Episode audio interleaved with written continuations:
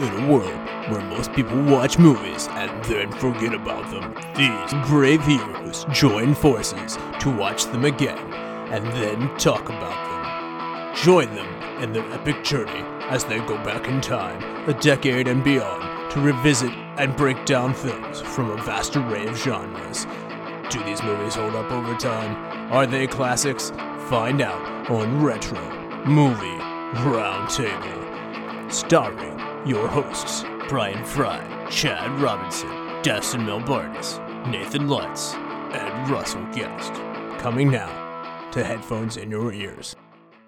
Welcome, all you lords, ladies, and knights of the Retro Movie Roundtable. Welcome to the show where we watch movies and then talk about them. Today, I am your host, Russell Guest, and joining me is, for the 100th episode, my good friend and co-host, Chad Robinson. How are you doing, sir? I cannot believe we've done a hundred of these. That's right. I mean, it, time flies when you're having fun. But we called in one of our best and most frequented guests on the show, someone who's filled in when we need a co-host fill in many times before.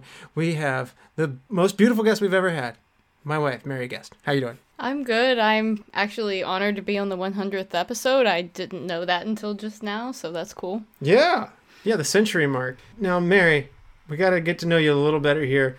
What is your favorite dance scene? Because this today's movie is going to feature Travolta, who's quite the dancer from his movies of like Saturday Night Fever, Grease, and Pulp Fiction. What is your favorite dance scene from a movie? You know, that's hard because it's not just in the realm of musicals. There's a lot of types of movies that actually would have dance in them. So there were two things that came to my mind. I always loved the deleted scene from The Wizard of Oz with the scarecrow bouncing around from fence to fence. I think that's just such a fun way. That's a fun dance scene to me. The other one that comes to mind is the dance scene in The Labyrinth with David Bowie. It's sort of a magical scene. So they're kind of two way, two, more than two ways that you could go about you know, evaluating your favorite dance scene. So certainly good choices. And Chad, what about you? What's your favorite dance scene? Well, it's not the one in Spider-Man Three. I, I think I'm gonna go with the time warp from Rocky Horror. It's just a step to the left. Yes, jump to the right. Put your hands on your hips. I'm out. He's out. He's out on the pelvic thrust. Yes. Um, mine's gonna be. I'm gonna go with "Make 'Em Laugh" from Singing in the Rain. This is a this is one that oh, we covered. Excellent. Yeah, we actually covered the time warp as well. So uh, and we've covered Wizard of Oz. So maybe our watching of these movies is affecting our. Uh, or we're touching a lot of great movies. Maybe it's that one. So uh, I do want to give a runner up to. It's not a, it's not my favorite movie in the world, but the dance scene from Napoleon Dynamite at the end was oh, unexpected geez. and ridiculous and absurd and uh, canned heat by napoleon dynamite does crack me up. So uh, i'm gonna give a nod to that one. So now mary what's the last movie you saw? I think the last thing i watched was the movie 10 inch hero. I was looking for things that the supernatural cast had done uh, after that show ended because I was definitely feeling a void in my life. So found that free on Tubi. All right, Chad. What about you? What's the last movie that you saw? This was my first 2021 official movie. A lot of the 2021s were technically 2020. Willy's Wonderland, which growing up in Charleston, West Virginia, we had Billy Bob's Wonderland. This was a Nicolas Cage horror movie with animatronic animals attacking people.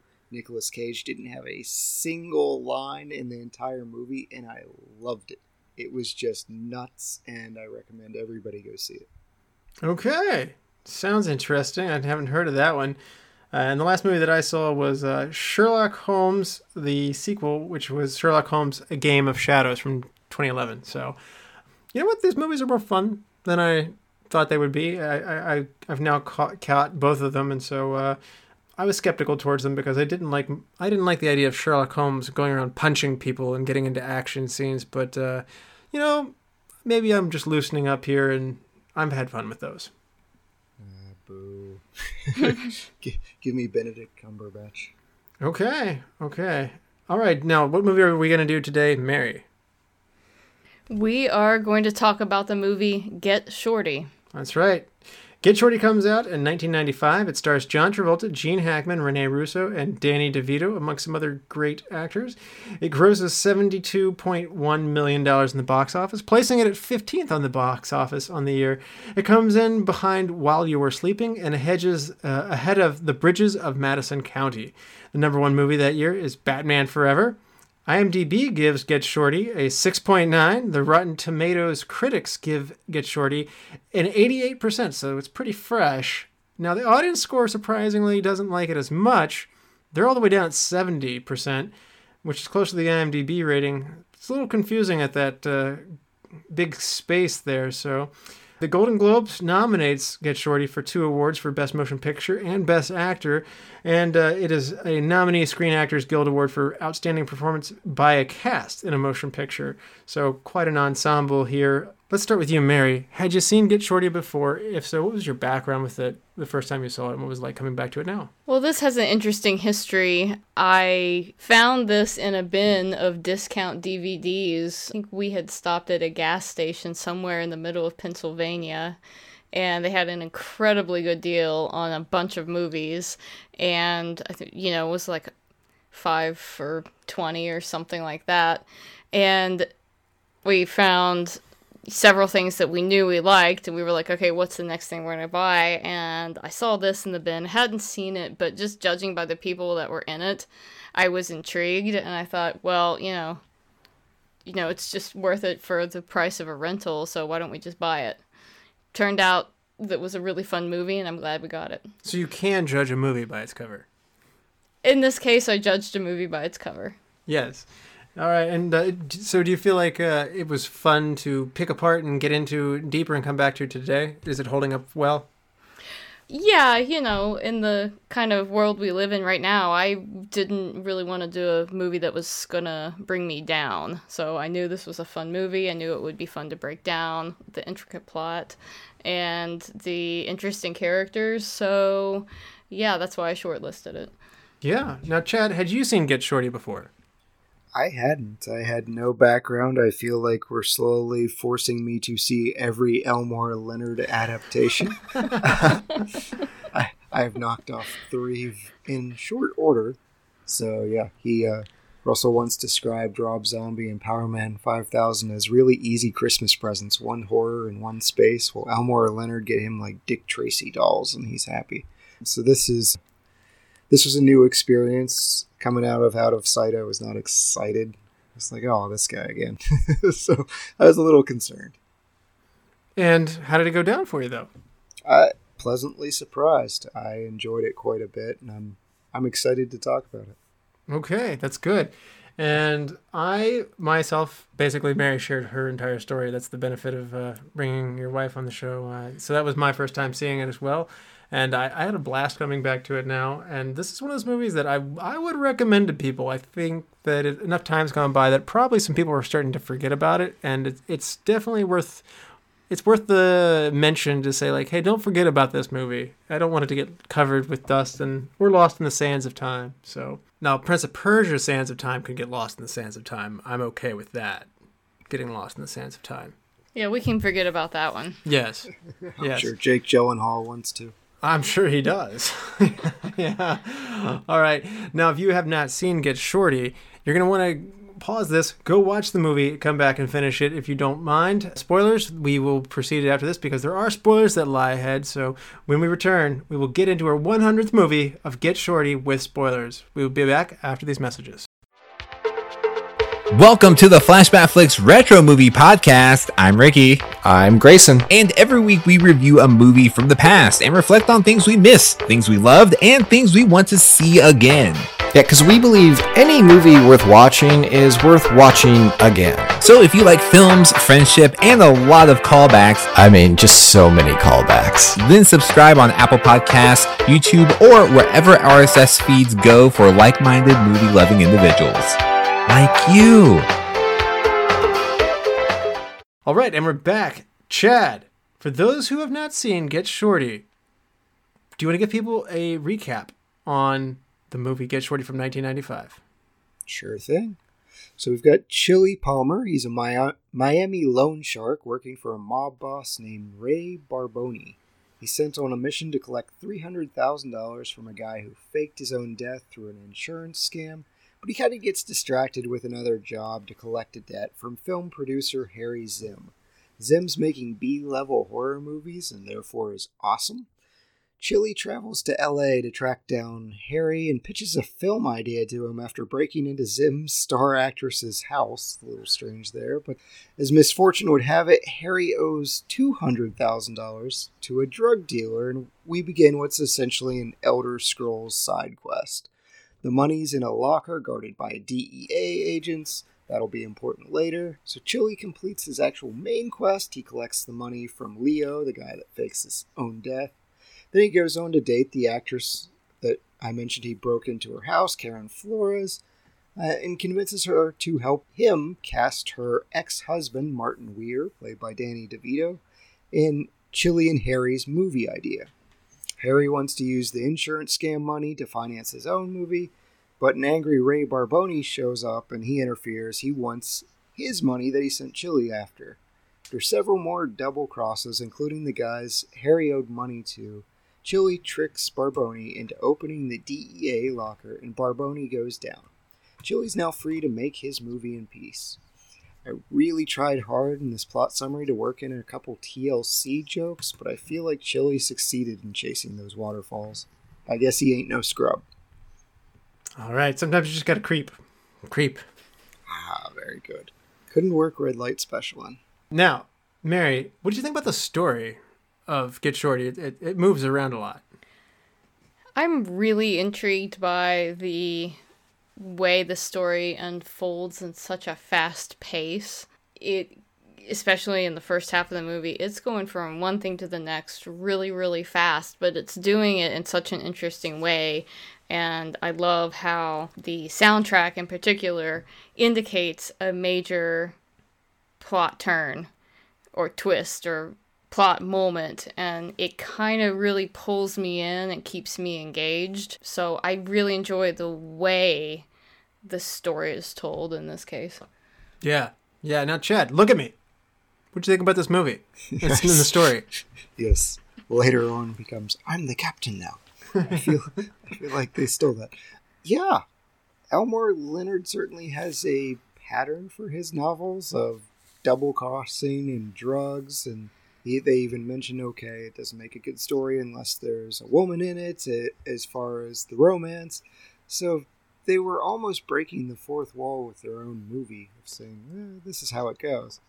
But yeah it it was fascinating going from place to place. It was a little bit frenetic like mary was saying of all right chili's in this but this person owes this money to random party three and party three's double crossing so eh, I I kind of feel like there's a Always Sunny in Philadelphia episode where Mac just or not Mac goes, but the character goes insane and he's got all these connections and red strings tying things together. I felt like I needed to do that at one point, but it was good.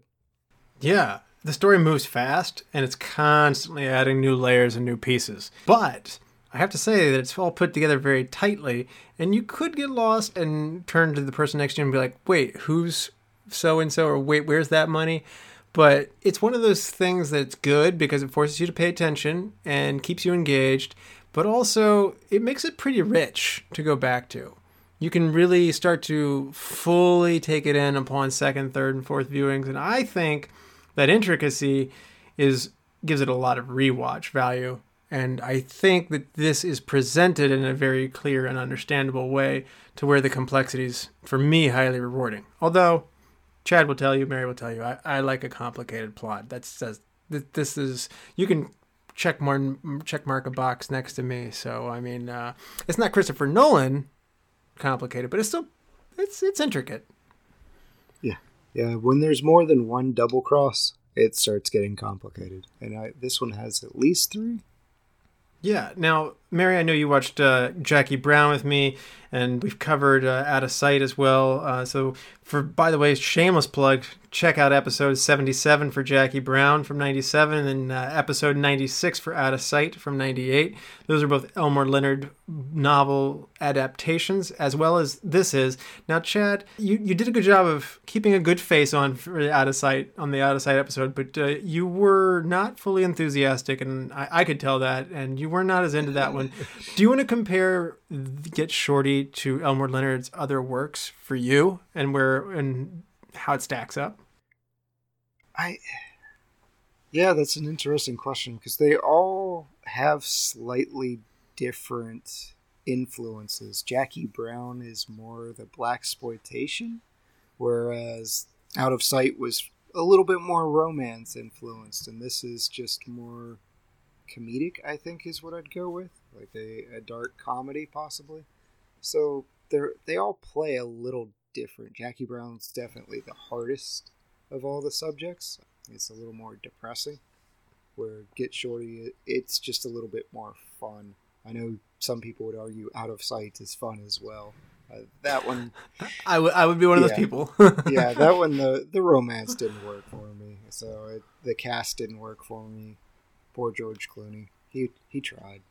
Okay, okay. Now, Mary, what about uh, Elmore Leonard's intricate storylines, but also his plot? That, like, I mean, he or sorry, his characters. He does a great job of writing good characters and rich dialogue with less than savory people. Yeah, I find the characters to be a, a huge reason that this movie is so intriguing. I each person is so unique, and I love the way that uh, I think there's some moments where John Travolta is sort of has some lines that are just so self-aware, and I I love that about the movie. Yeah, there's a there's a line in there where he says, "Yeah, I don't think the producer has to know much," and it just comes off in just the right way because the tone of the movie plus these this characterization and this level of what Chad was talking about of breaking the fourth wall it, it just grabs me and the people who who are in this movie bring so much life to it that yeah it, it's it's really hard probably the, to do the superlatives was probably one of the hardest movies i had to do the superlatives too because everybody's so good Mhm, For sure. And I like what you mentioned there. That self awareness of the Hollywood movie making machine is one of my favorite parts of this movie as you go back and look at it. It takes it from just being a mob movie and starts to add in another realm of comedy. So, like, they're taking a lighthearted mob situation, but I really enjoy them, you know, looking at getting a movie off the ground, low budget film producers, and how unethical they are, and the flakiness of big name actors, and looking at all these stereotypes and personalities of this world in Hollywood. And, you know, a lot of that's pretty rich. And watching it come together and clash with the mob world and seeing the similarities and how they both are out for money and like they're both you know trying to get deals done but also see how these two worlds collide that's a whole lot of fun. And it's unexpected for me. I don't know. What do you say about uh chad? Like do you do you like this more from the mob movie side? Or you do you really enjoy that movie making you know fourth wall breaking stuff Yeah, I think what works for me is to lean more into the Deadpool realm of movie making, where it, it is self-aware. Even little shots like they take at Touch of Evil, Touch of Evil, want to go watch Charlton Heston be a Mexican, like stuff like that. Uh, the engagingness of watching Travolta quote Touch of Evil while he's watching the movie. I thought that was really cool. That was a cool touch, and even when they're playing back and forth, Chili and Bo rattling off casting, and they're talking about real world actors and who to put in in this movie. Those are great scenes. So yeah, it's for me, it's the fourth wall breaking, the the self awareness, and just the lightheartedness of it. You could write a screenplay? Yeah, yeah, yeah. I mean, it's not that hard. I mean, you just uh, type it out there and then uh, get somebody to fill in the commas and stuff and later on. And you know what? Uh, I've even read one of these before, and I know there were some misspellings in there. And you know what? There weren't many commas in there either. So I don't know that it's not that hard. I don't know. It just occurred to me, you know, when I was researching this, I thought, you know, this they keep bringing up the Shylock, and that's not a term you hear very often. And I was like, where have I where where have I heard that before? So the Shakespeare. the it's Shakespeare. It's it's the character from The Merchant of Venice, and it so Chili is the he in a certain way is sort of that Shylock from that play because he's the one doing the high interest rate loans and the dirty dealings, but then he like that character who cre- I think he converted to Christianity in the end. I haven't read it. I just gen- general knowledge about the play. Well, Chili didn't do that, but he did convert to he he went from this sort of mob type, you know, profession to movie making profession and was trying to get into it in a clean way. Part ways with his, um, you know, loan shark kind of approach and, and using those skills in a way that isn't criminal. So I, I thought, you know, after I took a minute to think about it, it was like, oh, they're really bringing in some of these Shakespeare plot elements. See, I almost thought that Chili had a short attention span. Like he's just over there. Oh, this is shiny. Oh, this is shiny. Uh, collect, collecting debt. Maybe I'll make a movie. Maybe I'll date this girl. Maybe I'll go to Los Angeles instead of Las Vegas. Like, just ooh, piece of candy everywhere for this guy. Yeah, I I I liked how he was kind of jaded about the mob world and that he just had this adoration for film and for movies and that drove him to this. You could even see him like picking up his like, I got a movie producer who owes me money, and like his eyes like kind of lit up like movie producer, like I love movies. I want to meet this guy and take his money. like, um, so uh, his joy of film somehow rubbed off on me. I like just his his sheer enthusiasm of the character, even though he's a tough guy. I, I like the fact that uh, he has this genuine like enthusiasm for film, and it rubs off on everybody around him. Even Zimm, you know, who's been through the rodeo many times before, is captivated by him. And Karen Flores, in particular, as you mentioned, there's a, there's a romantic element of this. She's kind of in a rut with her movie career, and I like that she kind of, you know, is sees his not naiveness, but like his his passion for what probably drove her to go out to LA and start acting in the first place for herself. Now this is unspoken, but you can you can see the warmth and like I like how passionate and how enthusiastic he is in this industry when so many have lost track of that. You can eh, behind the scenes you could really just see like Harry Zimm just snorting coke or whatever off of his desk. He's just completely phoning it in. Yeah, I feel like she in particular kind of got empowered by Chili's excitement over the mu- movie industry, and I think it empowered her to go into producing because, like, that was so fun to watch in her character. Like, she was just so, like, ugh, another Zimm movie. Like, and it, it got her. It, this whole plot was actually her in as a way into the production business, and I thought that was a cool element to the story. Nothing wrong with starring in B movie horrors. Danielle Harris, keep doing what you do. Uh, you know what? Uh, I I didn't put that together, but I have a feeling that that actually was a big part of why this went down for you better than these other ones. You add a B movie horror guy it, it, making creature features in here, and I was like, oh wow, this does this does say like you're gonna get half a star off of Chad for that alone. Oh, his office was just so much fun. I kept pausing it and just looking around his office at all the little knickknacks and things arranged around the room. Just like this is awesome, and I just I'm, want to play in his office. Not saying there's anything wrong with being in a B-level horror movie. That seems like it would be a fun thing to do, but she had grown tired of it, and you could tell. Like, so hmm. I'm just saying that it was eh, like a positive for her character to move on. I don't know. Chad seems like he's a pretty big fan of Slime Creatures Three yes, I, that is his best work.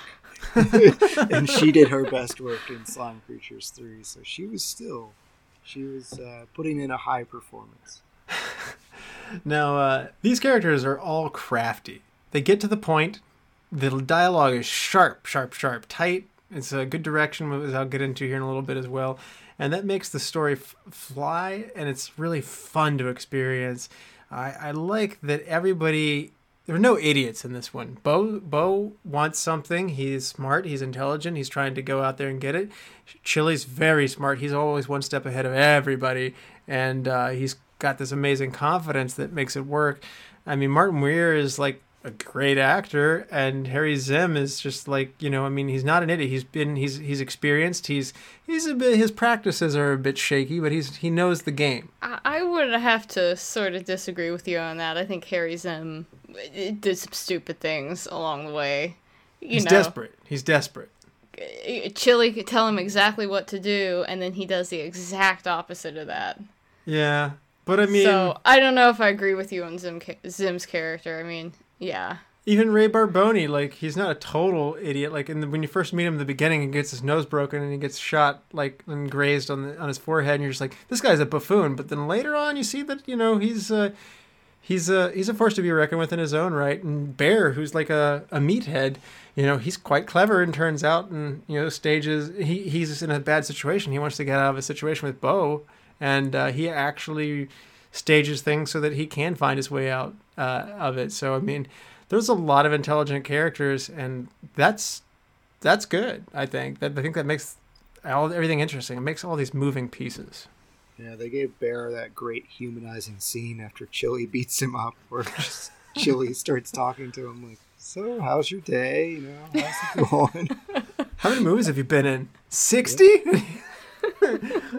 yeah, yeah. That was a, that was a very endearing scene. Um, I think that's one of the things that I liked about Travolta's character as we kind of transition into the actors here. Like Travolta is, uh, is a tough guy, and we see that in, in, a few moments there. He's always calm, he's always collected, but he's also uh, he's I guess he's got a lot of integrity for what he's doing. I think the, at one point. Uh, Leo's wife puts her hand on him. She goes, "You're a good man, Chili," and that, that actually is true. He he says what he means. He he is uh, he doesn't try and put everybody in a bad position. For instance, he actually tries to protect Harry. He's like, "Why don't you give me your mob money?" He's like, "You don't want that. Like, it's going to cause you a world of problems." And he, he, almost he tries to shelter him from it. You know, Leo is one of those people who's just like, "I'm going to help you out here. I'm going to pay you back your money. I'm going to treat you reasonably, but I am taking this money because it's what I have to do." But I mean, um, you know, Chili's not necessarily out for himself per se. He turns everything that he gets to into good fortune for himself, but he's not trying to wreck everybody else as he goes through there, and that's that makes him very likable. No, completely failed you there. yeah, yeah, he's insanely likable, and that's so important for this movie. Is just his charisma and his interactions with you know, Danny DeVito, Martin Weir, uh, with Karen Flores that it could have gone so wrong if he wasn't so likable. Here's a dude that just broke into your house and is sitting there drinking with with your producer, uh, talking about a movie script. He just didn't have that honesty. I, I I don't know that I go as far as innocence, but it is almost like a childlike enthusiasm for things. Yeah. Now, Maris, uh, the film cast includes uh, one Oscar winner with Gene Hackman five Oscar nominees with Travolta, David Paymer, Danny DeVito, Harvey Keitel, and Bette Midler. Uh, this is a pretty heavy cast, particularly for a movie of this nature. Does it have good chemistry? Does is, are we got a lot of great characters? Do the actors do a good job with it?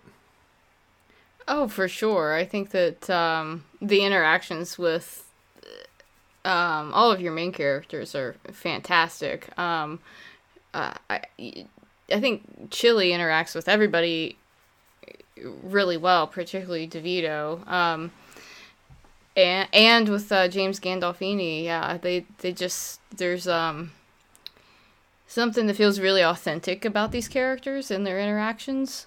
Uh, so yeah, I I think that this is an incredibly well cast movie. Yeah, Elmore Leonard said at this point, uh, he said this was by far his most pleased that he had been with any of his film adaptations. He said that this was just such a talented cast and crew to make it all work, and uh, it was a proud success for him. Even going into the uh, uh, Hollywood premiere of this movie, he was one of the high points of his life. He was really excited for, so he this this all came together for him well. And according to the executive producer Barry Sonnenfeld, other producers were considering Travolta for the lead role uh, even before his Pulp Fiction comeback. And uh, it's one of those things where, uh, funny enough, Travolta initially declined the offer f- to be in this movie, he was convinced by Quentin Tarantino to do it. Quentin actually told Travolta that Elmore Leonard was one of his favorite authors and that he loved the book Get Shorty. It was one of the best adaptations and it's a great script and uh, he loved it and he thought that John would be right for the lead role and he, you know, I, Travolta talks about this in an interview and he says Quentin Quentin got to me. He's like, I heard you turned down the part for Get Shorty. Why, wh- why'd you do that? And I don't know. I read the script and it was. Uh, he's like, and he just cuts him off. He goes, "This is a movie you say. This is not a movie you say no to. This is a movie you say yeah. yes to." and and Quentin being so bullish on this is one of the things that empowered Travolta to come back, take a second look at it, and to ultimately do it. So without Quentin Tarantino encouraging him to do so, you don't get Travolta in the seats to do so. And uh, you know that's it's one of those things where I know you're not a big Travolta or Tarantino fan, Chad, but uh, I'm glad that he got Travolta in this movie, aren't you? Yeah, definitely. And I think it's so strange, and I can't imagine him in this role, but they were going for Danny DeVito as Chili Palmer at first. But Danny DeVito had a scheduling conflict, so he just took the lesser role of Martin Weir, which he, he nailed. But uh, they just said, I don't know anyone more self assured than Danny DeVito, and that was the primary trait of Chili Palmer. Interesting. Can you imagine Danny DeVito doing this one instead of? you know, I actually can. Really? I mean, I can't imagine him throwing um, James Gandolfini down a set of stairs, but I do think that would that, be hilarious. Yeah, I mean, actually, now that I said that, maybe maybe I would like to see that on film. No, Danny has a sense of cool and smooth about him. And I do think that those qualities that John Travolta, a good fit for the role, also would have made Danny DeVito have that same sort of suave that the character Chili has. I actually kind of think that it could have worked with DeVito. You would have had to get creative with some of the fight scenes, maybe, but I mean, this is not the kind of movie that I mean to have it a little bit over the top is just a, a it would be okay with me. Yeah. Now Michael Keaton, Bruce Willis, Danny DeVito, and Al Pacino and Dustin Hoffman are the other people who are listed who turned this role down. I can actually see Bruce Willis and doing quite a good job with this one, but I I think Travolta is just so good in this one. I just can't imagine any of these other people once you've seen Travolta do it. I mean, Travolta's got a long career and a large film library. I haven't seen all of it, but this is this is up there for me. This is, I mean, obviously, I like I love the movie Grease. Chad, am I wrong in saying this? This is this is high brow. This is high cut for Travolta. Yeah, I think it might have even been uh, Sonnenfeld that said this is the best acting job that John Travolta's done, and I don't know that I disagree with him. It's that's fair because I can't say that he was acting awesome in Grease. It's just the production of Grease. Yeah, you know, might, you, this might be my favorite performance in terms of his. It's better than Battlefield Earth. I was gonna say it's better than Swordfish, but uh, you, you you you you better you you you picked a better bottom movie than I did. now, Gene Hackman also turned down this movie at first because he doesn't like to do comedies. And Sonnenfeld said that's exactly the attitude that he wanted on this set. He said to play it straight and let the audience decide if it's funny. Hackman kind of came into it, and he based his portrayal on Harry Zimm on an age, on a slimy agent that he used to know, who was the phoniest man that he ever knew. So so many near misses with Travolta and Hackman almost saying no. I'm glad they changed their minds because, I mean, Hackman is funny in this, isn't he? Don't you think?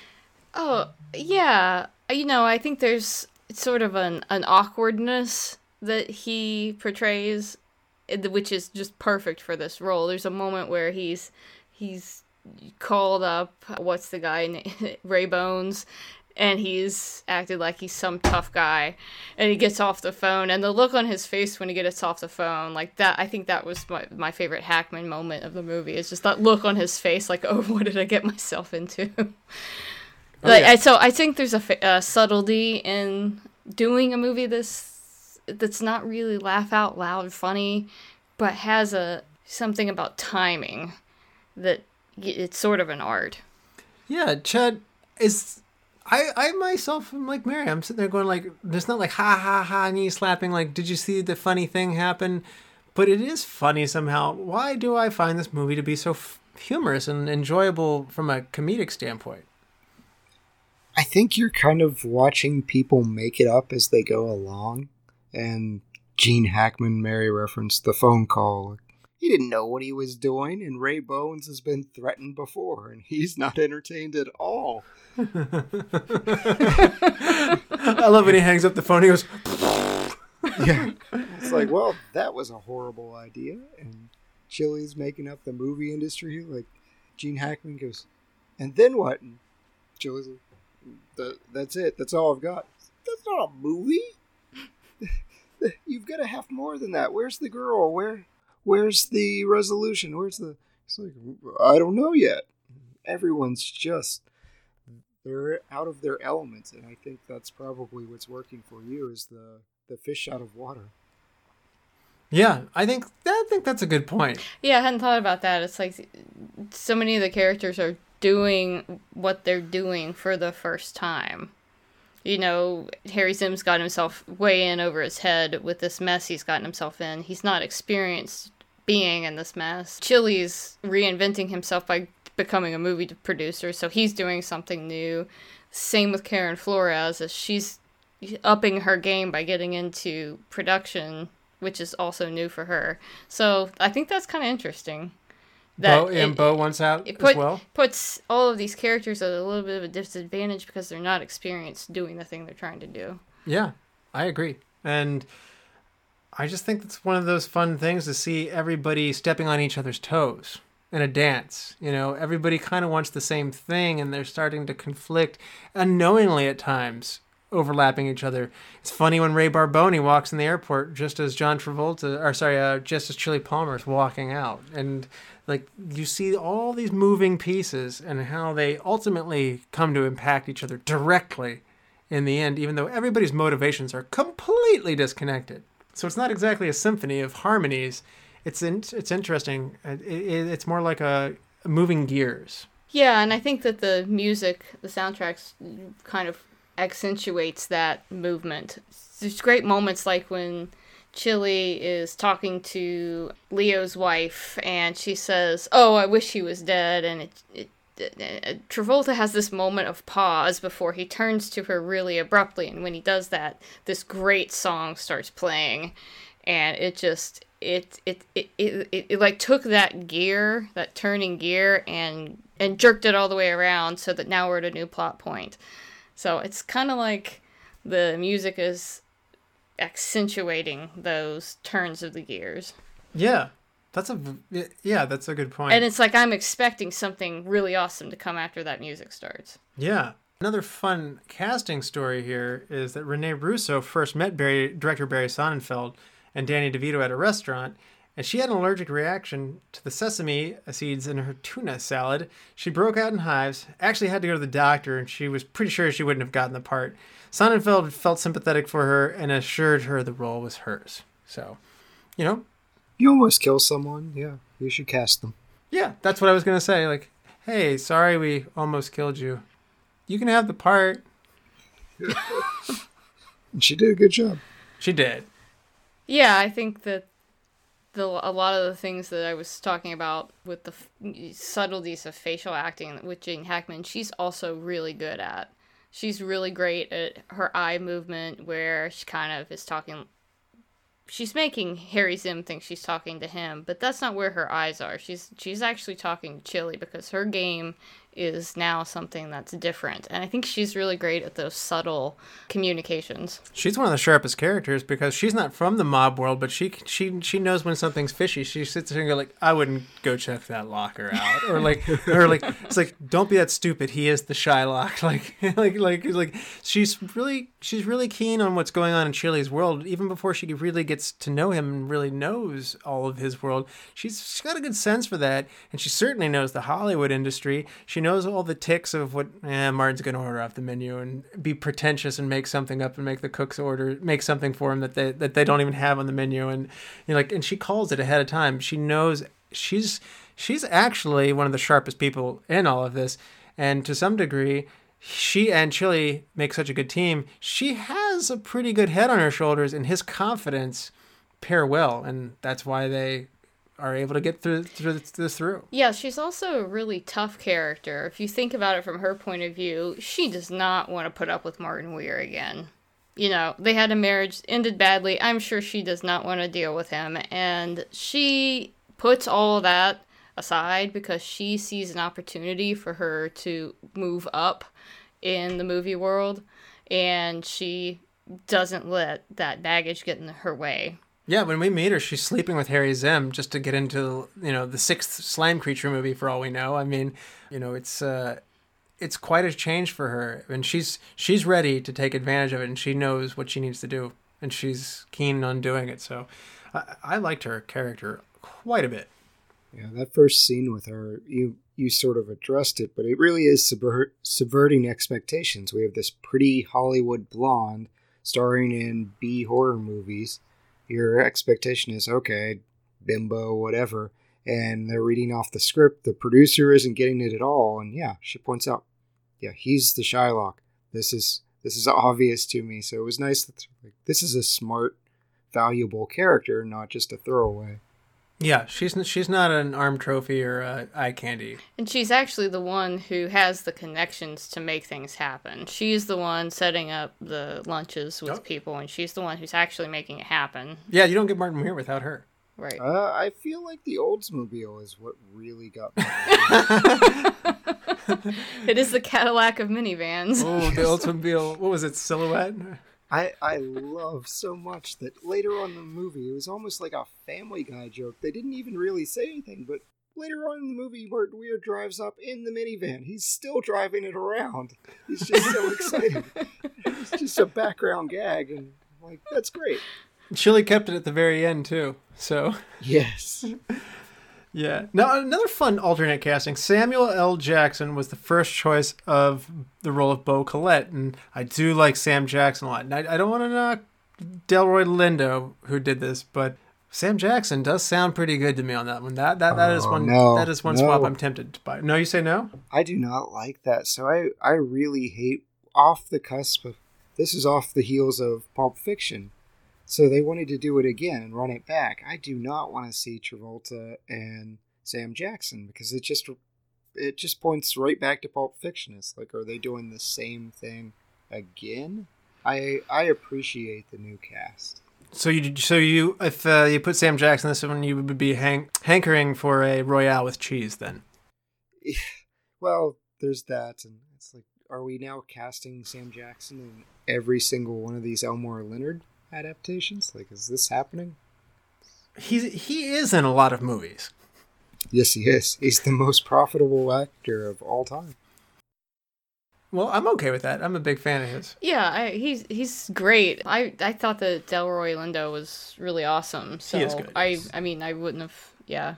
Yeah, I, I thought that he had really good also that subtlety of facial acting where you know that he's kind of getting into a game he doesn't really know what he's doing.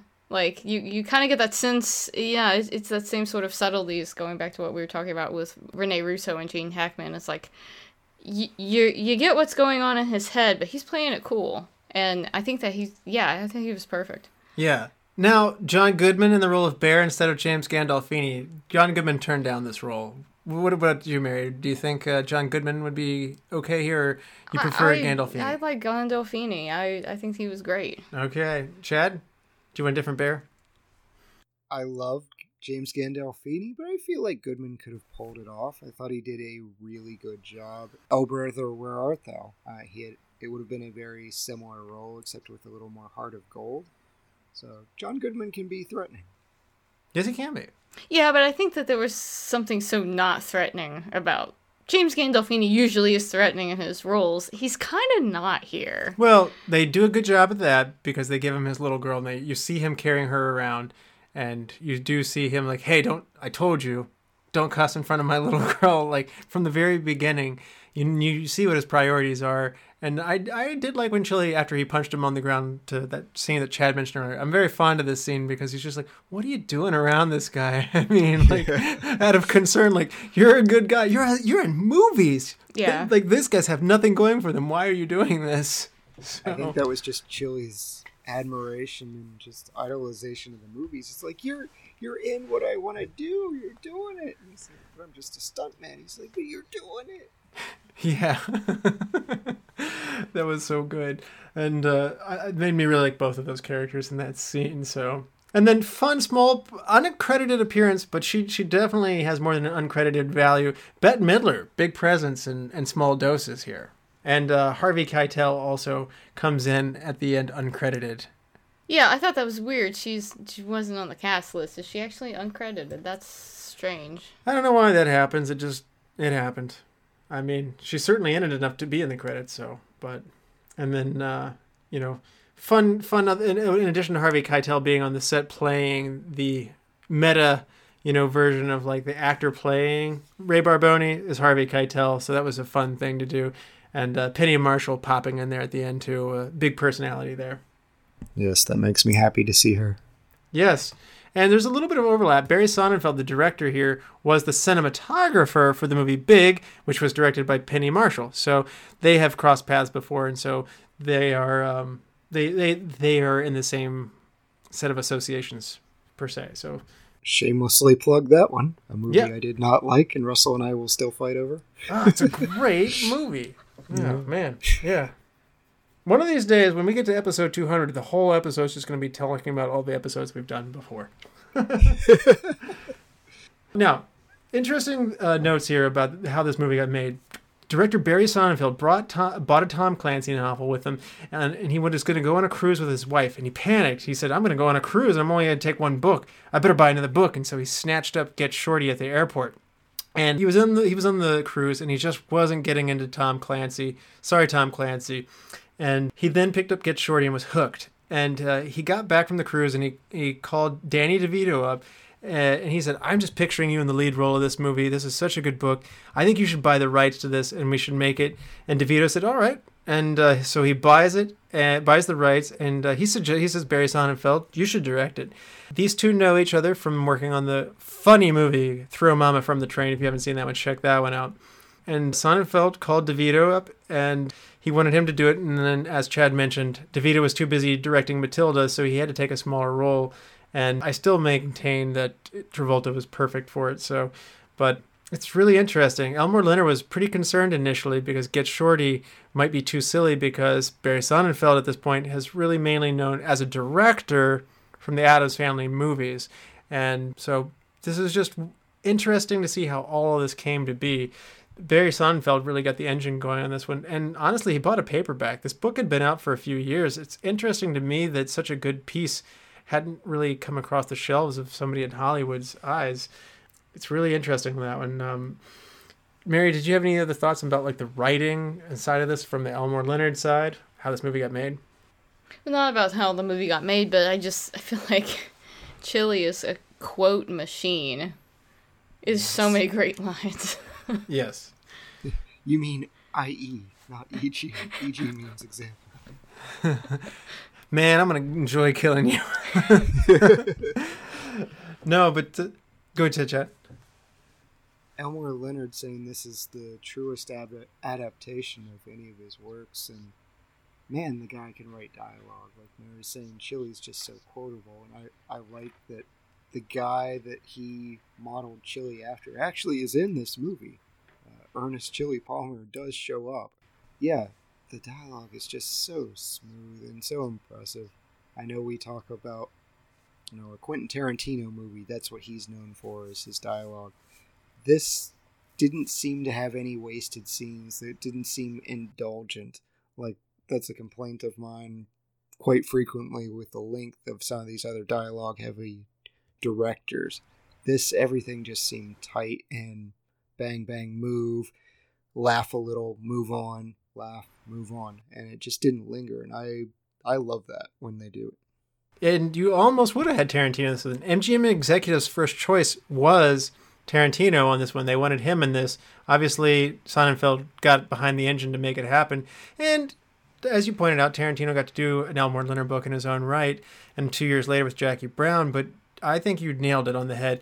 Quentin Tarantino likes what are called hangout movies, and he'll let the camera just roll for extended periods of times with these admittedly interesting characters having tangential conversations that just ramble and roam and it, it racks up minutes on the movie and uh, you know in theory people who are fans of tarantino and i'm sorry we're not representing those people very well in this podcast because i like chad prefer a little more focus. I do find it to also be indulgent, and uh, this movie to me is more faithful to the Elmore Leonard book, and I think that is really a big benefit. And Sonnenfeld did like the book so much, he said it made his job really easy, and he invited Elmore Leonard onto the set. And he feared a lot of rebuttal from the author coming in saying, "Oh, Chili wouldn't do that." But El- Elmore was just quiet, and Elmore Leonard in an interview said he was really tickled when Barry Sonnenfeld came up to him and was just like, "So, don't you have any suggestions? Like, what would you do here?" And like, he's like, he said that was absolutely unheard of him. Directors do not ask you that normally. They're just kind of like, "Okay, you wrote the book. It's my movie. Shut up." And so, uh, you know, that that level of respect for the writing kind of shows through in that story to me. I feel like the guy that directed Addams Family Values probably should be asking for author input. Yeah. Well, okay, we say that, but on the other hand, as a cinematographer, Barry Sonnenfeld has been involved with some very good movies. Blood Simple, Raising Arizona, Throw Mama from the Train, Big, When Harry Met Sally, Misery. So this is all before he ever goes on to become a director. But I mean, so he's been he's he's a cinematographer and he's very involved with a lot of high pedigree movies. So don't just chalk it up to Addams family for him. Okay, Wild Wild West, Men in Black 3. How many more do we need? Okay. he did Men in Black as well, the first one, so it's not just Men in Black 3. So, yes, he does finish off on a rather unceremonious fashion. His last three movies are RV, Men in Black 3, which I didn't hate Men in Black 3 as much as you seem to, but Nine Lives and RV are, are starting to get a little bit lightweight. I think Wild Wild West will wreck your career. and it should. Unless you're Will Smith. Y- yeah. Well, I mean, when you're the Fresh Prince of Bel Air, you get you get you get a you get a miss like that. So You get a couple passes. yeah.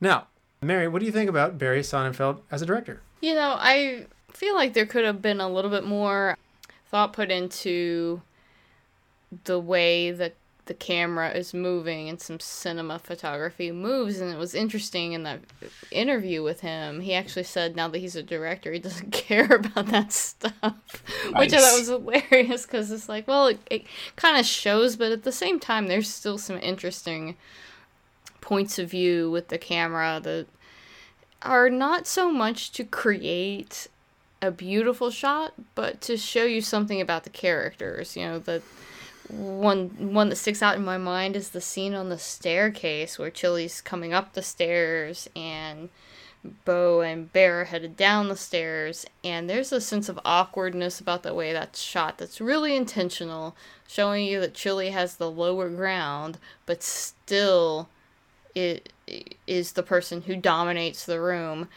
It's an interesting shot, and I think there's a number of moments like that where it's kind you're kind of getting an unexpected perspective where the camera is versus where the characters are that actually maybe is reinforcing some of the characterization. Yeah, I think there's mo- they're clever moments of cinematography in this one, whether it be super low angle of Ray Barboni like uh, on the toilet, like getting him right before he gets a phone call, Strange. or like I, when- yeah, I don't know how I feel about that. Or when Bo With the Mona Lisa behind Yeah, him. that was funny. Uh, or when Bo comes in into the limo and like the limo's made to look extra long because they take the camera and they switch it around so much. It's moments. You're right that it's not highly stylized and it's not that artistic, but I think his benefit here as a director is his tightness in the storytelling. He's very controlled in the editing room, and he he's even said, Sonnenfeld said, one of his favorite parts of taking over the seat as a director, which he didn't never want to be the guy who just pointed at everybody and you do this, you do that, you do this, and I'm in control of everything. That was not his mission. He kind of fell into director by people suggesting, hey, why don't you direct this Addams Family movie? Okay, but so he he fell into it. But he says the favorite part of directing to him was the editing room, and he said a movie is as good as it will ever be when it's done in a script before it's ever started to be made, and then eventually actors start to make their own choices in there and push you pressure you into doing things that you might not want to do. The weather's bad, you have to get behind schedule, you start making compromises and things don't turn out the way you thought they would, stuff goes wrong. The shark breaks as they pointed out in Jaws, uh, you know.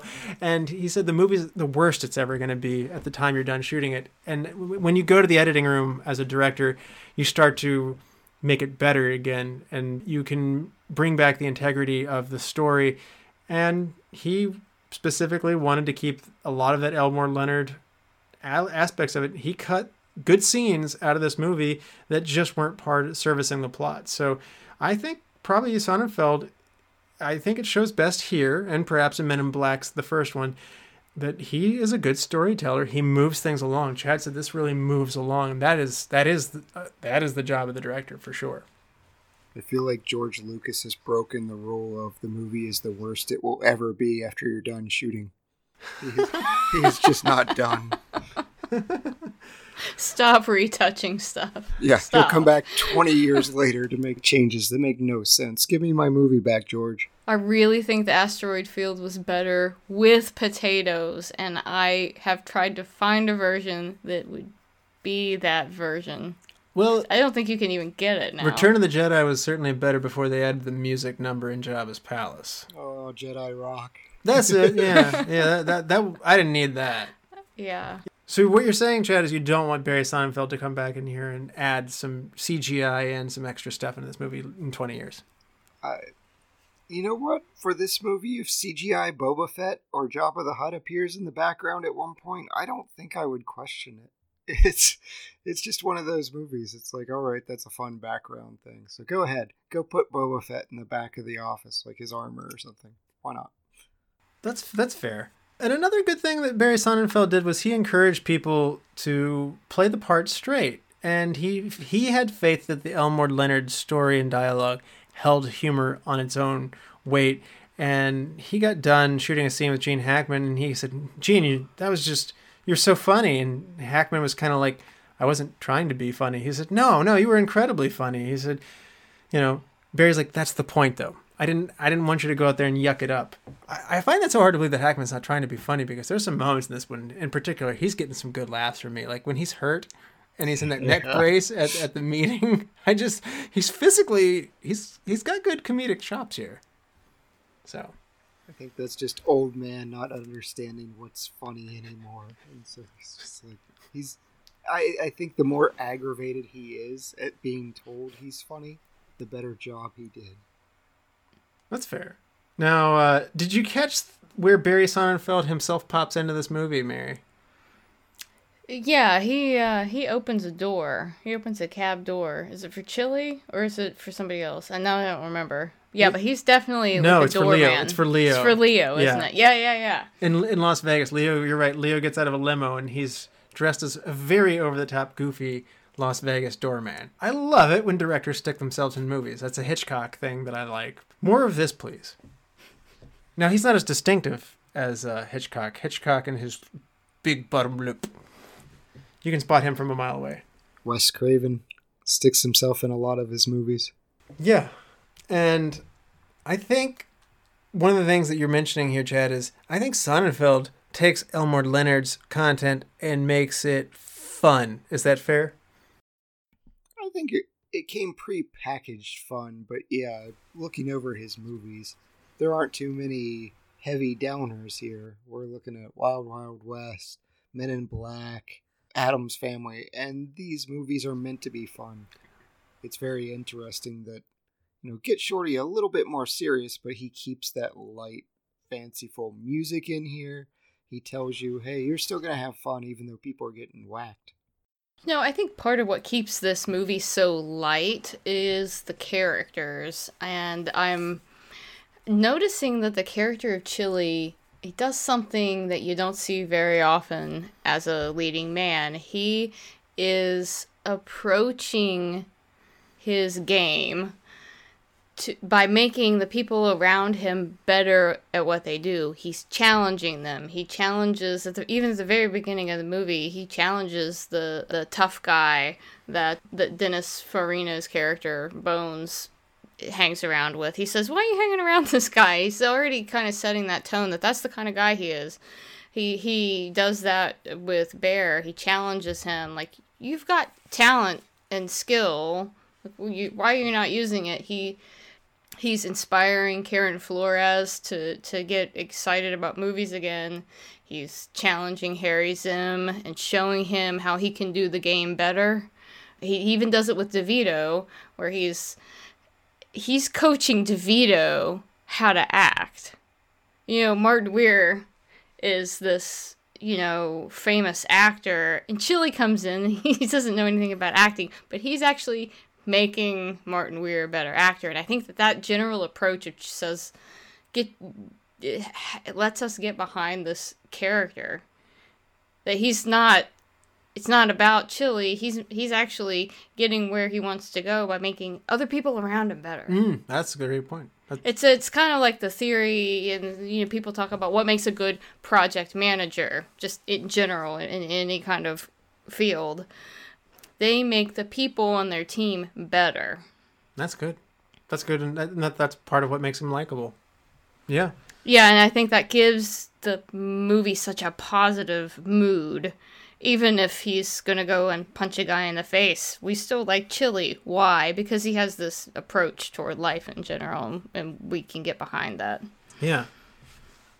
Now, Chad, this movie is entirely shot in Los Angeles, even though it says it's in Miami, Brooklyn, Las Vegas, and and obviously Los Angeles. Did you like the locations and where they chose to shoot everything here? Soderbergh, I don't know if, or not Soderbergh, Leonard I don't know if it's a checkbox or what, but Miami somehow got to be involved, at least briefly in his movie. So, yeah, it, it could have been anywhere. I, L.A. for the movie industry, yeah, that's a must. But the Vegas kind of detour is a little strange to me. It didn't feel important. Well, that's where gambling's going to be. Harry wouldn't like bet all that money likely likely in Los Angeles. I feel like there are some bookies in Los Angeles that would disagree. Write into us, bookies in Los Angeles that potentially, you know, big Hollywood directors owe you money. Just write uh, into the show at Retro Movie Roundtable. they listen.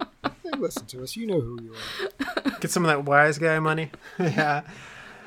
Miami's not Miami. Miami is actually a Art Deco block. It's kind of a notorious block. It's shot in many movies in Miami. Uh, sorry, in Los in Los Angeles, and the Italian restaurant where you see Farina and Travolta in the beginning. That's just a restaurant in Santa Monica. So I gotta say they they, they had me fooled. Didn't I mean obviously climate wise this is not something you feel so much, but didn't you? I felt like we were in Miami at one point, didn't you, Mary?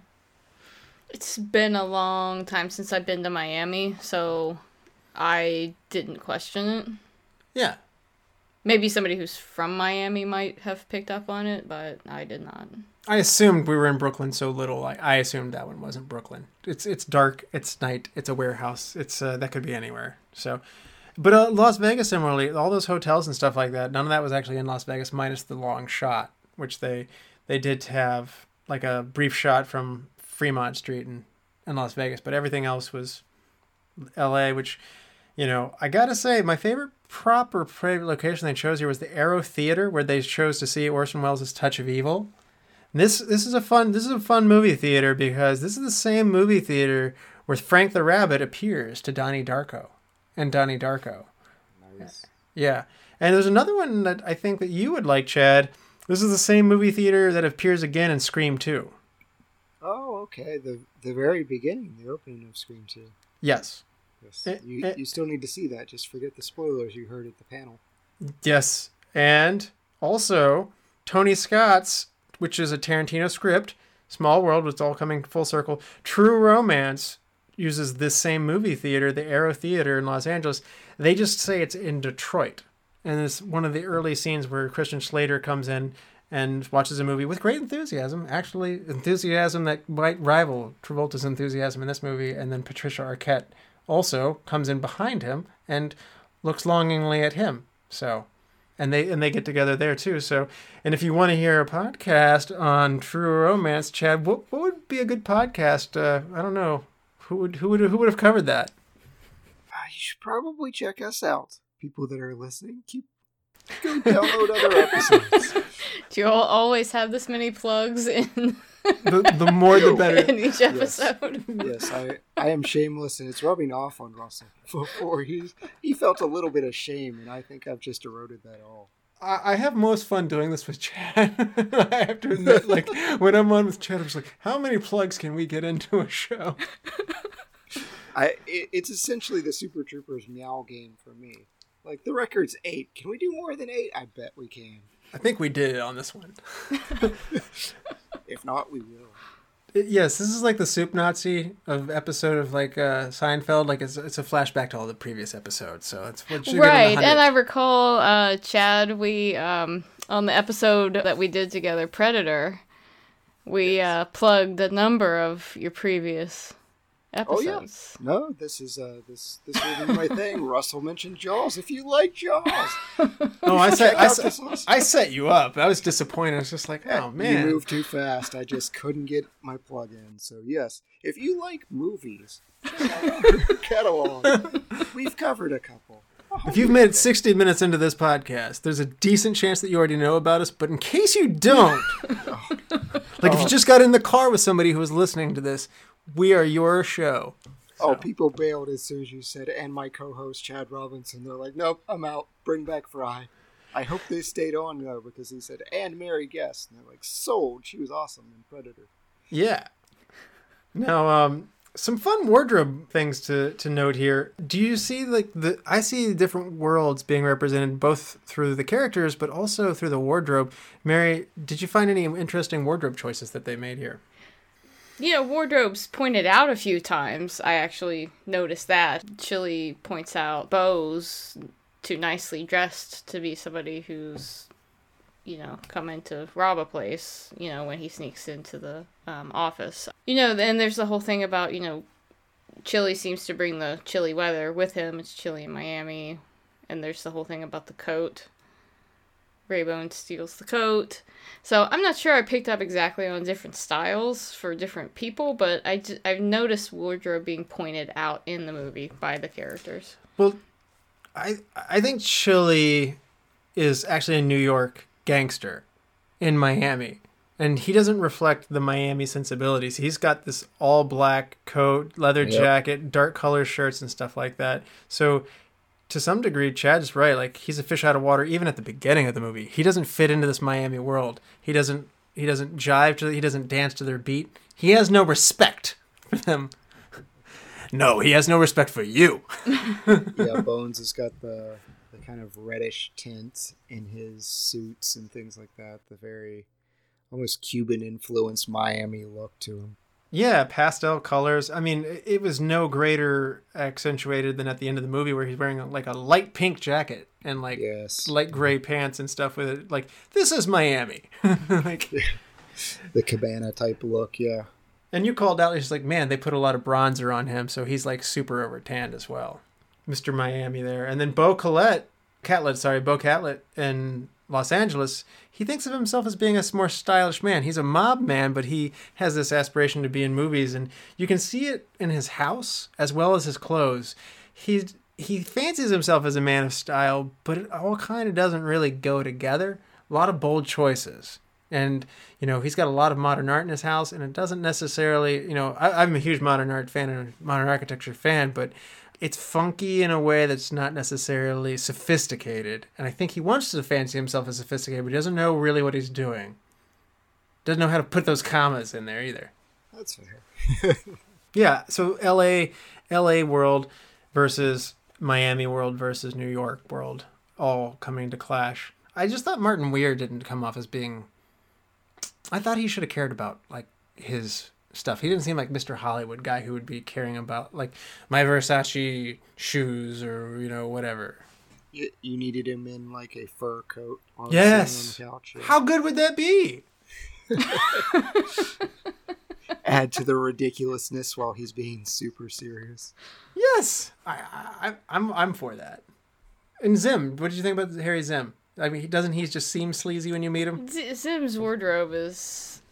It's got something about it that says he thinks that he is being. I don't know. The director look, but it's just not. It's not coming together well. like it's falling short of what he looks thinks dis- it is. He looks disorderly. Yeah. Yeah, that's that's the give up look. Like he's he's given up. He's like my lot in life is slime creatures. That's that's my claim to fame. So I'm just gonna give up. No suits, no anything. Just whatever, whatever I pick out in the closet first. All right. I actually thought it was interesting for the Karen Flores. You know, we in her in her movies, she's got that blonde wig on and she's got short skirts. And when we see her at home, most of the time she's just got on an oversized Lakers t-shirt, just her natural hair. She's not done up, and I think we get a really sort of authentic vibe off of her character because yeah, because she's not she's not putting on an act. I gotta hand it to Rene Russo. It's really hard to look good while wearing a Lakers T-shirt or any piece of garb, and uh, she pulled it off well. I mean, I hate the Lakers.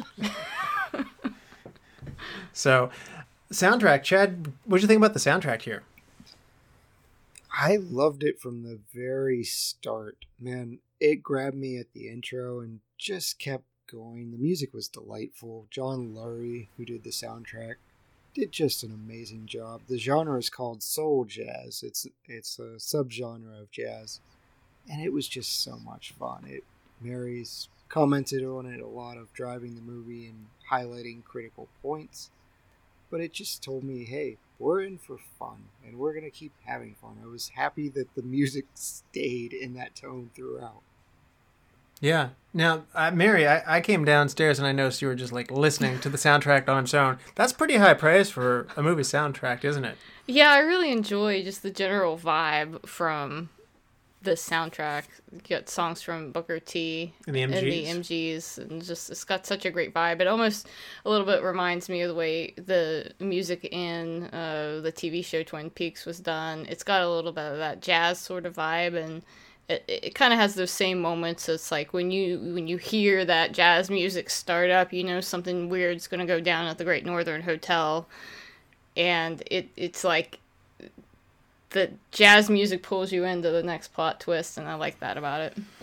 Yeah, it's great. It got a, it was nominated for a Grammy Award in 1997. No Oscar nominations though, surprisingly. So I I thought this was a very cool soundtrack, and I'm I think you guys are right. It just hit the right tone in the movie. It it is wildly fun, and perhaps this contributes to my. This might be a big part of why I was just sitting there going like, well, I'm having so much fun. And so enjoying myself and laughing so much on this movie, whereas some of the other Elmore Leonard stuff is a little more intense, and certainly in, in Jackie Brown heavier.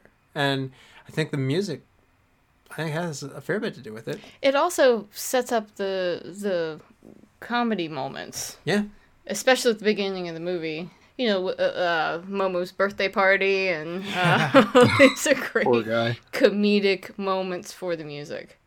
yes. And uh, you guys ready to hand out some awards? Love to. Yep. Yeah, sure.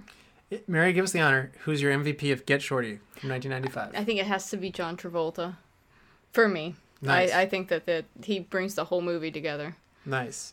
And Chad, MVP. You covered it earlier, but I'm going with Quentin Tarantino. He's not. Wow, this is a first for Chad. yeah, I, I mean, if we ever do From Dusk Till Dawn, it, it may come up again. But uh, yeah, c- convincing Travolta with the line, "This isn't the movie you say no to." I I love that, and without his interference, this movie isn't nearly as awesome. Yes. So is this the first time someone not involved in the movie has gotten a superlative? I think so. I think For so. the 100th episode, Right, gonna there you go. Outside the box. Yeah, I I was very tempted to pick Elmore Leonard, and I'll give a nod to him, but I'm with I think Travolta, as for all the reasons that Mary said, man, what a good vehicle this is for him. Like this is this is this and Grease are right there for neck and neck for me for my favorite Travolta performances. So best supporting though, this is this one's quite a bit harder with such a good movie. Mary, who's your best supporting actor? You know, this is difficult with such a huge, talented cast, but I went with Rene Russo. I felt that her authenticness and her subtleties with acting skills, she had great timing through the movie, and yeah, I thought she really shined in this. Great pick. Yeah, now Chad, what about you? Best supporting. I'm gonna go with Tom Hanks. I'm confused. oh, sorry. Yeah, yeah. You got me on that one. I was like, what? Uh, Uh, no, Danny DeVito for me. It's a small part, but he makes every every scene count. Him being so excited by the minivan and then driving it around later. His acting job, like it's hard to fake act while acting. and he just did this so serious scene that he probably was just howling during takes where he's looking at John Travolta. So I loved it. I I love all these picks, and this is how good this movie is that you have three different choices on the superlative. But I'm gonna go with Gene Hackman. He really made me laugh, and he was so slimy, and he his character advances the plot so well.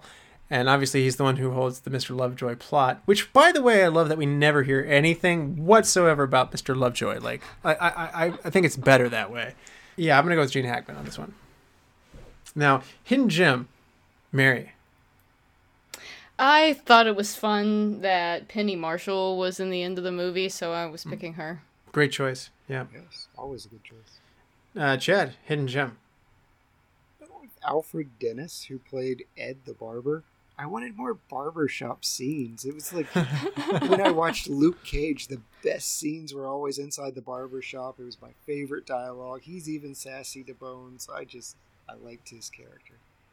Yes, that's a good choice there. And Mary Mary was also fond of those barbers. Uh, yeah, yeah, they were fun. My hidden gem is going to be David Paymer. Uh, he's who plays Leo. I just thought he was so good as this skittish guy who was out of his element over his head, and uh, I just thought Travolta said it so well. I was like, I don't know how you made it this far. You're so dumb.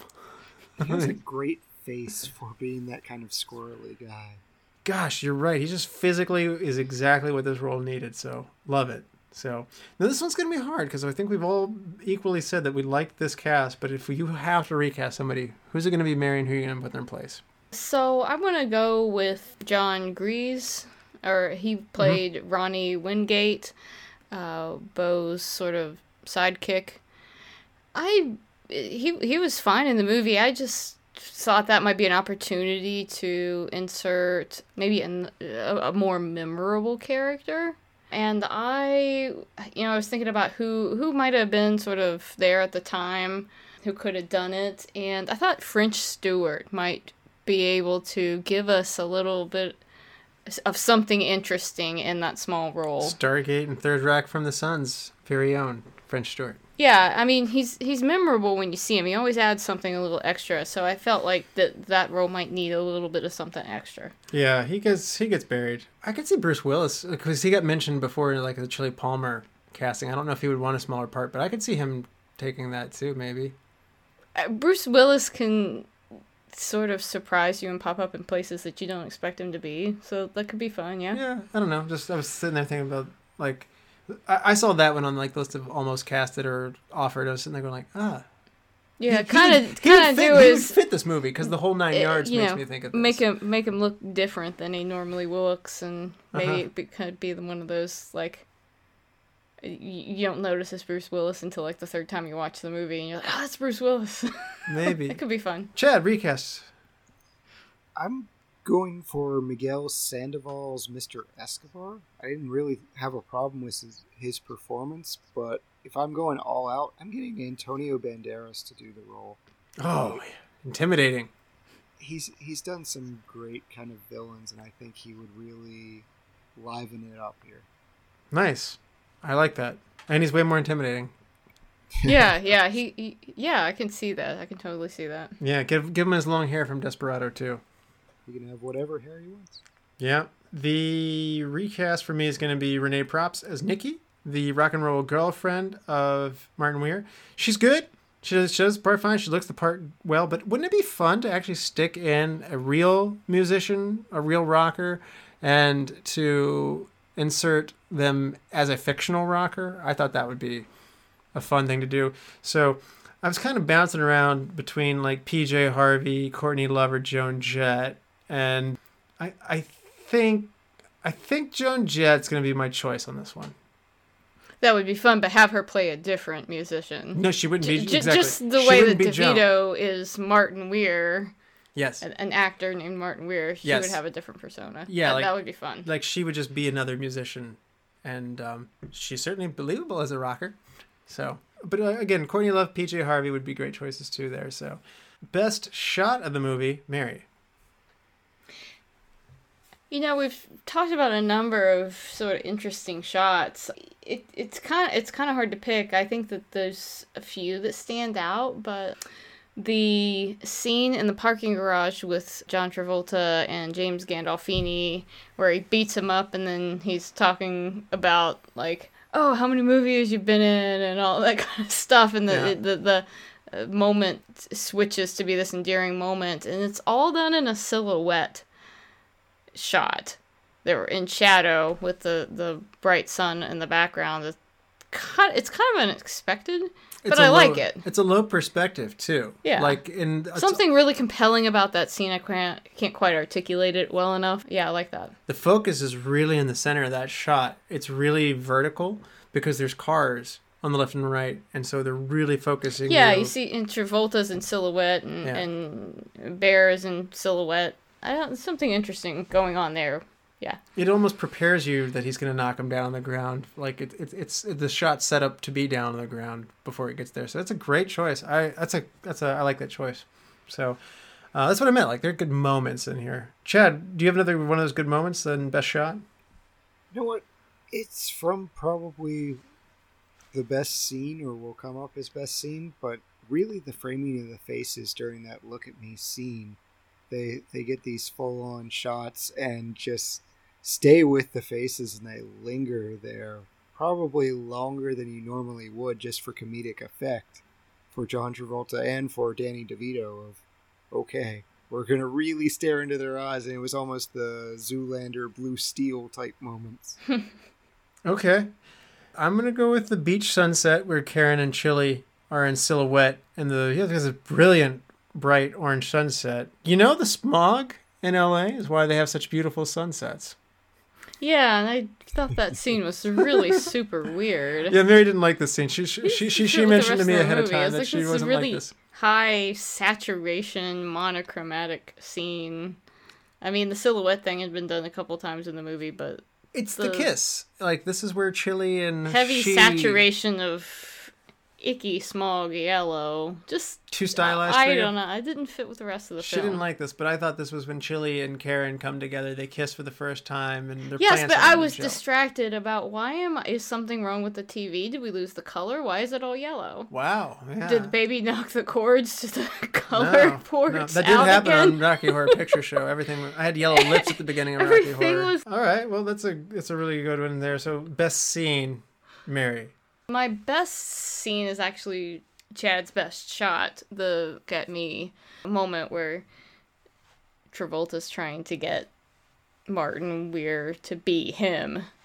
That it's such great chemistry between those actors. Yep. It's a fun scene. trying to get inside your head. What am I thinking? Well, a metamorphosis doesn't actually occur. but I'm curious. What are you telling me? You're tired? You want to go to bed? It's like, wait, wait, wait. Those that was really good. Uh, yeah, and then the, the you know Karen has a great moment there also where he's like, "What happened between us?" Well, you at my with Nikki. birthday party. Yeah, you slept with Nikki. Oh yeah, that was a good party. the whole thing, yeah, from beginning to end. That scene's great. And it finishes out with what I thought would be somebody's hidden gem of the Cadillac and minivans, the Oldsmobile Silhouette, which was produced from 89 to 2004. And when Oldsmobile went down, it was a stable staple of their business. So uh, it actually was a it was a big seller. So that, that, that, Oh, you were expecting somebody to pick the Silhouette the is their silhouette as Yes. Yes. That's reasonable. Yes. Now, uh, see, it is the Cadillac minivans. Chad, best scene. I really like the office scene with Bo and Chili going back and forth talking about movies and talking about casting. And what really got me is when Bo suggests Morgan Freeman. And Chili, just being Chili, he's like, Morgan Freeman? But he's a colored guy. And Bo's instant reaction, What do you mean? That's what the role needs. Yes. and Chili's just like, oh, oh, oh, oh, misstep here. But yeah, they're back and forth rapport, even though they're enemies, just discussing movies. I mean, hey, it's this podcast. Yeah, they have they have I do like their back and forth. Even from the first time you meet him, it's like, am I talking to him or am I talking to you? You can talk to me. Yeah. I thought so. like right away, those two have good chemistry for sure. My best scene's gonna go to Chili at the theater, and when he watches the Orson Welles movie Touch of Evil, and we talked about it, his sheer enthusiasm that he has, and Karen comes in and watches him without him realizing she's watching him, watching him adore this movie. And he says the quotes in the movie, and Karen and her own love of movies is rekindled, as well as her interest for Chili starts to grow as well. So, what a good scene that is. So, I think it was Ebert, but someone within Hollywood called it the most engaging scene they'd ever seen. Wow, I I got Ebert on my side. That's that that makes me feel good. Thanks, Chad. That makes me feel good. Chili sits at Harry's desk, and Bo and John sit with Harry behind them as a close runner-up for me, though. Like when Chili's giving him all these instructions for what to do, and he doesn't follow them very well, or at all. Yeah. Like that. That, Like, that whatever was- you do, don't tell them about Mr. Lovejoy. Here, this is what I'm working on, Mr. Lovejoy. Immediately. Yes. Yeah. Couldn't And- have gotten it more wrong. Yeah. Absolutely. I just there was a lot of power in that scene between uh, all the players there. So great choice, and that would have been a nod for me. So best wardrobe moment. We, this is a fun wardrobe movie, as we talked about earlier. But Mary, what's your favorite piece of wardrobe? Chad, why don't you take this one first? Best wardrobe or makeup in the movie. I like the bandages and the makeup for Ray Barboni on his nose. Oh, yeah. Oh, yeah. I just- forgot about that. he just winds up looking like a buffoon. And like you said, he's competent, but he is the butt of the jokes. He gets shot in the, the head, skimmed, and then when he's seen with the puffed up nose and the bandages on the toilet, like they did a great job of just kind of making him the butt of the joke. Yeah, and I'm gonna go with a makeup moment here. Mine's gonna be Gene Hackman when he's hurt and has that neck brace on. His face is his face is done up in a very bruised way, and he was supposed to have his jaw wired, and he's he's in utter pain. But he's not gonna miss this meeting with Martin Weir. This is his movie, or is it? and they would go around talking. It's just like, yeah, yeah, the money, money, and, and the romance. Girl, what girl? and like and he he he's We both like people getting hurt. Mary, let's uh let's bring this more highbrow. you know, I guess my favorite wardrobe moment is the the whole thing about Ray Barboni stealing the jacket, and then that that it's that jacket that Travolta's insistent on getting. He my in, nose. punches the guy, and gets the jacket. Had his car keys in it. Yeah. He's a very good customer though.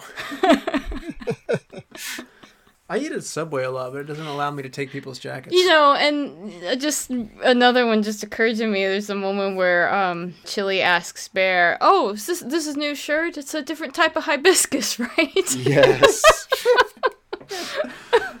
yeah. I'm gonna go with so change one thing. Mary. you know, there was something that just continued to bother me right at the end of the movie, and I can't I can't get over this one point. They're talking with uh, Chili and Karen are talking with Martin Weir's agent. I, I think is who they're talking to, and they're talking about I guess the nu- next movie, or maybe they're talking about Mr. Lovejoy. I don't know, but they said you know, Martin's too short. Martin's just not right. Why? He's too short. That bothers me as somebody who's five one and a half. The assertion that Martin Weir is too short for a role or that anybody's too short for any role does get at me a little bit. Okay. Okay. That is my change one thing. okay. And You want to uh, get Shorty in your movie. You don't want to keep Shorty from being in your movie. I don't know. That to me, that I, I, I question that decision at the end. Okay. Okay. And uh Chad, change one thing. I'm gonna be wildly inconsistent with my Elmore Leonard novels and the adaptations. So this one, unlike Out of Sight, I want more romance. I just felt like it was a little bit undercooked, and so we just don't get a lot of the interaction that I wanted with Karen. It, even at the end, it's like it wasn't necessarily clear that they were still together. It was almost more like a joint business venture. So I kind of wanted it to be more obvious that they were together. Wow. Okay. Yeah, that's a good. That's a good. That's uh, yeah. That's fair. And you might think you would get that in the sequel to this. Be cool, but only Travolta returns, unfortunately. So, Yeah. Yeah. And he is cool. Yeah, he is cool. The reviews on that one are not as uh, kind to that one, so this was definitely the better movie. So now, change one thing for me is going to be I'd like to see Chili not be a smoker. He's made to be a tough guy, but this is 1995. Your hero, your good guy, your protagonist. I don't want him to smoke. Okay. Yeah, Yeah, I think that's fair. you can have Barboni smoke because he's a buffoon, but You've got the Hollywood guy from Family Family Guy. Smoke. Yeah. Smoke. yeah, you know, if if you must give him something to do with his mouth, give him a toothpick or something. Yeah, I think this was around the time that people were starting to be more conscious of should they put smoking in their movie or not, maybe not. So I, I feel like somehow this didn't catch up with where you know, things were going. Yeah. Yeah. Now, best quote of the movie. If you want to see a lot of smoking, go back and watch Asphalt Jungle.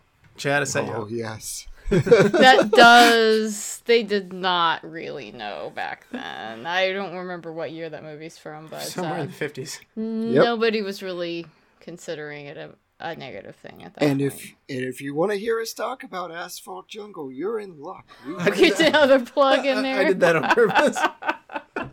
keep them coming. oh, Shameless. Shameless. Yes. Yes. Now, best quote of the movie. Mary. It, it gets me every time. I ordered a Cadillac. Oh, well, you got the Cadillac of minivans. and then the follow up jokes that we get about, Can I take that for a spin? yeah, I can take it for a test drive. You don't say. Now, Chad, what about you? What's your best quote? I'm going back to the barbershop scene where Chili's like, So you tell me you're never going to sleep again? Tommy goes, No, I said I'm never going to bed. There's a difference. See, the article says most people die in their beds. I figure as long as I stay out of bed, I'm safe. That's the, that's the dumbest thing I've ever heard. That is good. That's the kind of thing you pick up on a second or third pass. I like that one. I I'm not gonna go with the famous Chili Palmer look at me, which is totally the trademark. I can't believe that one didn't get picked, but uh, I'm gonna go with Chili Palmer saying, "I cannot believe how you do business out here." In utter said it more than once. That's also a good one. like an utter disbelief of like, what is this amateur hour? What kind of mob are you running out here? Like, almost a critique of like, that's not how you do business. Everybody has normal names. What are you doing? Although I did like that they made fun of like, Chili? Momo? Where do you guys You get these names? names. yeah, breaking the fourth wall again. Another good Chili Palmer line was like when Ronnie Wingate's like, he's like, "Excuse me, bro, but who the f are you?" And he's just calling me as like, "I'm the one telling you how it is." Or the that was Rio Bravo. Just the indignation from him messing up a movie. It's like every time I mess up Jaws 3 and Jaws 4, which is a lot. I also like the uh, you must bring something heavy to the deal. And Chili's like, I do. Me. The end of the Martin Weir. I believe you. Good, good, good stuff here. So now, time for this to come full circle on a five star scale. Mary, what would you give Get Shorty on a five star scale with half star intervals? I really enjoy this movie, and I'm gonna give it a 4.5. And it gets knocked a point, uh, a half a point, specifically for the line at the end about how Martin's too short for the role. Don't be not, don't be mean to short people. Then uh, Yeah, Yeah. You, I'm gonna dock the movie on points just for that. No, uh, yeah, Chad, Chad, five star scale. What would you give Get Shorty? I'm going to go four and a half as well. I loved it, had a great time. I've recommended it to people already, and I would agree this is the best Elmore Leonard adaptation. I'm also gonna go 4.5 because I give in to peer pressure and you both gave it that. no, I'm also just gonna give it a 4.5. It's uh, it's it's pushing the five, and it's honestly perhaps in time if I share this with enough people, enjoy it enough times, it has potential to go to go five over time for me because it is holding up awfully well and it is a lot of fun on rewatch. So 4.5 with hopes of someday elevating. So yeah. Nice. Yeah. Now, Chad, do you want to help me pick a movie for next time? I would love to. Yep. Let's go back to the 90s at a different era of hero movies. So, option one Judge Dredd from 1995. In a dystopian future, Joseph Dredd, the most famous judge, a police officer with instant field judiciary powers, is convicted for a crime he did not commit and must face his murderous counterpart. Option two The Shadow from 1994. In the 1930s New York City, The Shadow, played by Alec Baldwin, baffle, battles his nemesis, who is building an atomic bomb. Option 3 Blade from 1998. A half vampire, half mortal man becomes a protector of the mortal race while slaying evil vampires. I know you hate vampires, so I'm pretty sure that last one's not going to be a connect for you. Oh, I love Blade, and I always point this out for Black Panther. They're like, "This is the first Marvel black superhero movie." I'm like, "Is Blade nothing to you?" I love, but yeah, Judge Dredd. Gotta go, Judge Dredd. We've got to, gotta get uh, Stallone in here. Yeah, yeah. You know, first time we've brought him back in since Demolition Man. Yes. I mm-hmm. I feel like you took my joy there. You you beat me to it. Because there's an episode we covered on Demolition yes. Man. yes, yes, there is. Check it out. All right. Favorite podcast that's wasted 20 minutes of your time talking about stuff we've done. I do think that we've added 10 minutes on that. That's a fitting. That's a fitting thing to do for the 100th episode. I won't do this for every time, but I, am I'm, I'm I'm steering into it extra heavy. So that's that's the last one for me. Mary, thank you so much for coming on the show. Thanks for having me, especially on the 100th episode. It was fun. Yeah, yeah, we had we definitely had fun being on there with you. And if you want to hear more from Mary, you can definitely catch her on. and if you want to hear more from Mary, you can hear her on the Retro Movie Roundtable on the Batman Returns, Wizard of Oz, Buckaroo Banzai, Pan's Labyrinth, Predator, and the 2019 year end special, as well as the top movies of 2009 episodes. This record will never be beaten because Russell will never allow me to do it again. yes, yeah. Well, that's what happens when you're like a seven timer for the show. So, and Chad, thanks as always for getting us to the 100 mark. It's been so much fun. May there be a hundred more, man. Absolutely. We've got some big wins to cover. We do. We do. And remember, all the lords, ladies, and knights of the Retro Movie Roundtable, we invite you to reach out to us. Tell us what you want to hear. Tell us, tell us what you think of the show. So subscribe, rate, and review to us on iTunes, Spotify, Stitcher, Google Play, wherever you get your podcasts. Give us a like on Facebook. Follow us on Twitter at, at movie underscore retro. Email us at retromovieroundtable at yahoo.com. And producing and providing the show is fun but not free, but so we invite you to support us on our Patreon page. As always, thank you for listening. Be good to each other and watch more movies. Chad? Stop hating. Start participating. Come on. Twinkle, twinkle, baby. Twinkle, twinkle.